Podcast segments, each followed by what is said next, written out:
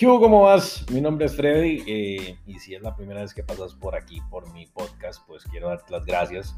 Yo particularmente me encargo o me enfoco en hablar, digo, me encargo porque lo siento que es algo que me gusta transmitir, sobre todo lo que tiene que ver con el mundo de las finanzas, los negocios, eh, pues porque tengo un rato de, andar en esto y es pues algo que me emociona mucho. Y hoy quiero particularmente que hablemos eh, sobre el tema de cómo manejar la relación financiera con los proveedores. ¿Y por qué esto es importante? Porque, pues particularmente, eh, esta semana me pasó que eh, en uno de los negocios con los cuales pues, yo tengo eh, y, trabajo, pues tuve un, un, encontronazo con uno de los proveedores por un malentendido. Y cuando digo un malentendido, fue realmente un malentendido.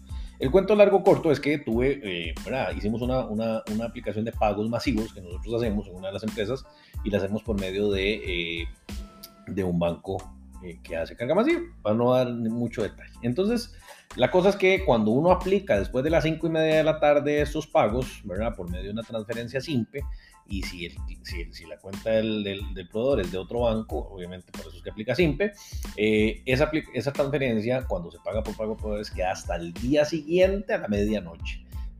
Pero si uno la hiciera normal, o sea, individual, esa, esa, esa transferencia quedaría el día siguiente antes de las 2 de la tarde. Entonces, esto te lo cuento porque de aquí es donde empieza a venir el, el, cuento que te quiero dar el día de hoy. Entonces, resulta ser que eh, con este proveedor, eh, yo cuadro la conversación en función de, ok, yo te voy a pagar. Las facturas que le iba a pagar habían vencido dos días antes, ¿ok? Entonces, ciertamente ya el plazo de crédito se había vencido, ¿verdad? Y tenía dos días de retraso, lo cual hasta cierto punto, digamos, es entendible que el, el proveedor esté con la gestión de cobro, ¿verdad?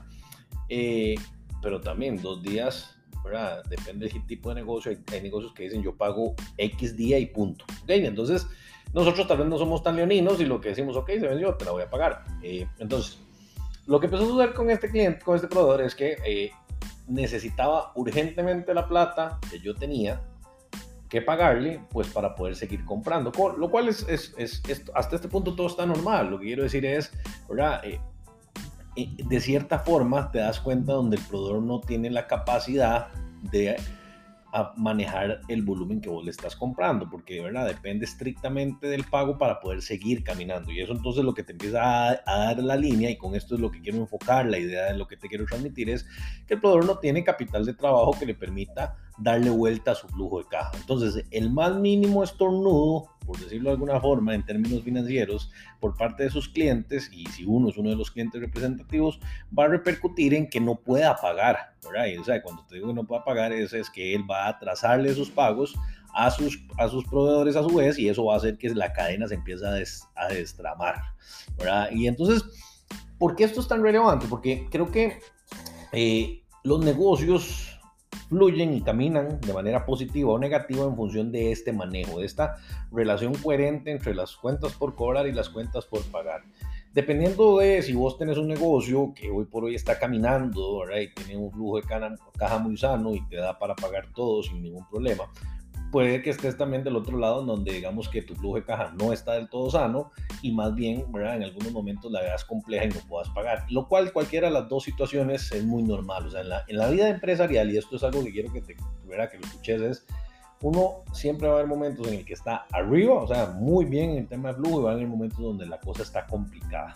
Y si vos tenés un negocio y no has pasado por la etapa complicada, te digo, prepárate porque va a haber un momento en que se va a llegar. Y, y, eso no es augurarte nada malo, simple y sencillamente es que así es como funciona el mundo de los negocios. Es como la vida en general, ¿verdad? Es cíclico, hay momentos buenos, hay momentos malos, y no precisamente los momentos malos tengan que ver con que no se vende, es que pueden haber momentos malos en función de que el flujo quedó apretado porque tenés mucha venta y tenés mucha compra proveedor, pero tu proveedor no te da crédito y tienes que pagarle contado y tus clientes no te pagan de contado. Entonces, esa mezcla de elementos es lo que empieza a hacer que la importancia de los proveedores eh, en, su solidez financiera cobre relevancia. Y entonces aquí a donde te quiero ir llevando es que hay que tener mucha presencia o, mucha noción de si tus proveedores tienen esta capacidad financiera. ¿Y cómo lo haces? Bueno, yo creo que hay preguntas claves que se pueden empezar a dar, ¿verdad? Y estas van relacionadas a, bueno, número uno, si te puede dar crédito, ¿verdad? Y, tu proveedor tiene todo el derecho de decirte, bueno, yo te doy crédito, pero necesito que me llenes este formulario y que me digas si vos sos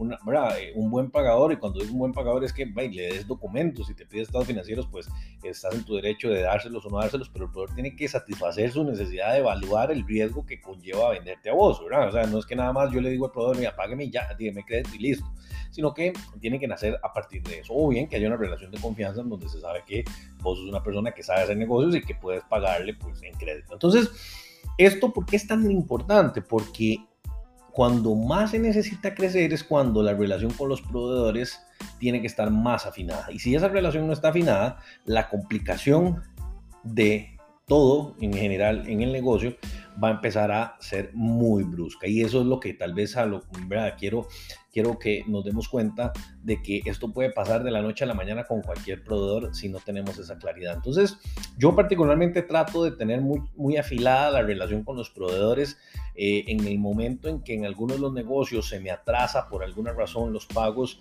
trato de abordar la comunicación antes inclusive de que me llamen. En algunos casos puedo, en algunos casos no puedo y tengo que, o sea, reacciono hasta que me llaman, y cosa que también yo sé que no es lo mejor porque los proveedores no quieren andar detrás de uno cobrándole, porque algunos, ¿verdad? Y algunos se ponen hasta, hasta muy leoninos, ¿verdad? Se ponen eh, eh, hasta molestos. Una vez me pasó con un cliente que, eh, no mío, sino con un cliente que yo asesoraba, una empresa que yo asesoraba, que un proveedor lo llamó y le dijo, mire, es que si usted no me paga, yo voy a hacer un escándalo en las redes sociales y lo voy a etiquetar y si tengo que ir hasta telenoticias voy. O sea, ese tipo de cosas también te das cuenta en donde tus proveedores no tienen un nivel de formalidad o un nivel de madurez empresarial coherente para ser tu proveedor. Ahora, si vos querés tolerarlo, pues tolerarlo, todo bien, ¿verdad? Eso es lo que quiero decir es, esas son cosas que también le suman más bulla a la ecuación de lo que es llevar un negocio. O sea, emprender, liderar un negocio tiene una serie de complicaciones que estoy seguro que ya vos las conoces, eh, porque si estás escuchando esto hasta este punto porque sos emprendedor y que te interesa el tema.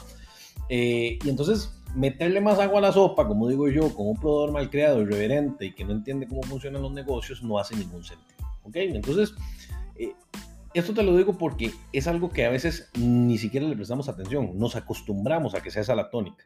Nos acostumbramos a tener proveedores que sean eh, eh, incoherentes en algunas cosas. Cuando digo incoherentes en algunas cosas es que te entreguen malos productos, que no te facturen en tiempo y forma, que no le den seguimiento a los, a los pendientes que tienen con vos. Pero de la misma forma pasa que nosotros como empresarios a veces también les fallamos a ellos. Y ahí es donde se descuadra la cosa. Esa es la relación financiera que tenemos que tener con nuestros proveedores para que sea sano. O sea, es necesario que esa sanidad, ¿verdad? Y suena como medio, medio, medio religioso, pero no es la intención, sino es que tener esa, esa salud financiera en ambas vías es muy importante para poder hacer que los negocios crezcan. O sea, recuerda que uno se financia en un negocio con tres posibles actores.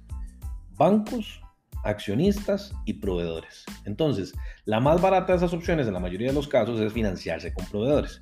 Si vos aprendes a manejar la relación con tus proveedores, a manejar proveedores que cada vez tengan una, una solidez financiera mayor y que estén creciendo del lado tuyo, vas a poder también crecer vos mismo vos misma. Entonces, ¿verdad? quiero que te lo dejes ahí pensando, no sé qué opinas, ¿verdad? si opinas eh, y tenés eh, eh, algunas ideas alrededor de esto, pues me encantaría escucharlas. si no me seguís todavía, puedes seguirme en Instagram, aparezco como Freddy.asesor empresarial. Eh, y bueno, si ya me seguís, ya más o menos sabes un poco de lo que he venido hablando eh, y cómo, cómo hay que analizarlo. Entonces, eh, te lo dejo ahí para que lo penses un poco. Y, y, creo que es algo que en este momento, como está la economía y lo que se percibe hacia adelante, es muy necesario que lo tengamos en cuenta porque los pasos siguientes siempre en el crecimiento de una empresa va muy vinculada a cuáles son los stakeholders relacionados, o sea, cuáles son los, los proveedores y los actores que están interactuando con tu negocio. Entonces, te lo dejo ahí, sin querer extenderme mucho. Eh, quiero contarte también que muy pronto voy a hablar de otro tema que, porque tengo que hacer un análisis particularmente de si voy a comprar eh, varios camiones y, y varios vehículos para la empresa eh, y cuál es el mecanismo que voy a utilizar. Mucho de esto lo estoy desarrollando en paralelo eh, eh, en las historias, pero creo que este espacio me da como para poder extenderme un poco y explicar mejor las ideas que trato de explicar en mi Instagram. Entonces, nada, si llegaste hasta acá, te agradezco un montón, como siempre, por escucharme y si tienes algún tema que quiera que hable, pues decímelo y, y yo trato de cuadrarlo. Así que bueno, nada, pura vida, que esté súper bien y nos escuchamos en el próximo podcast. Pura vida.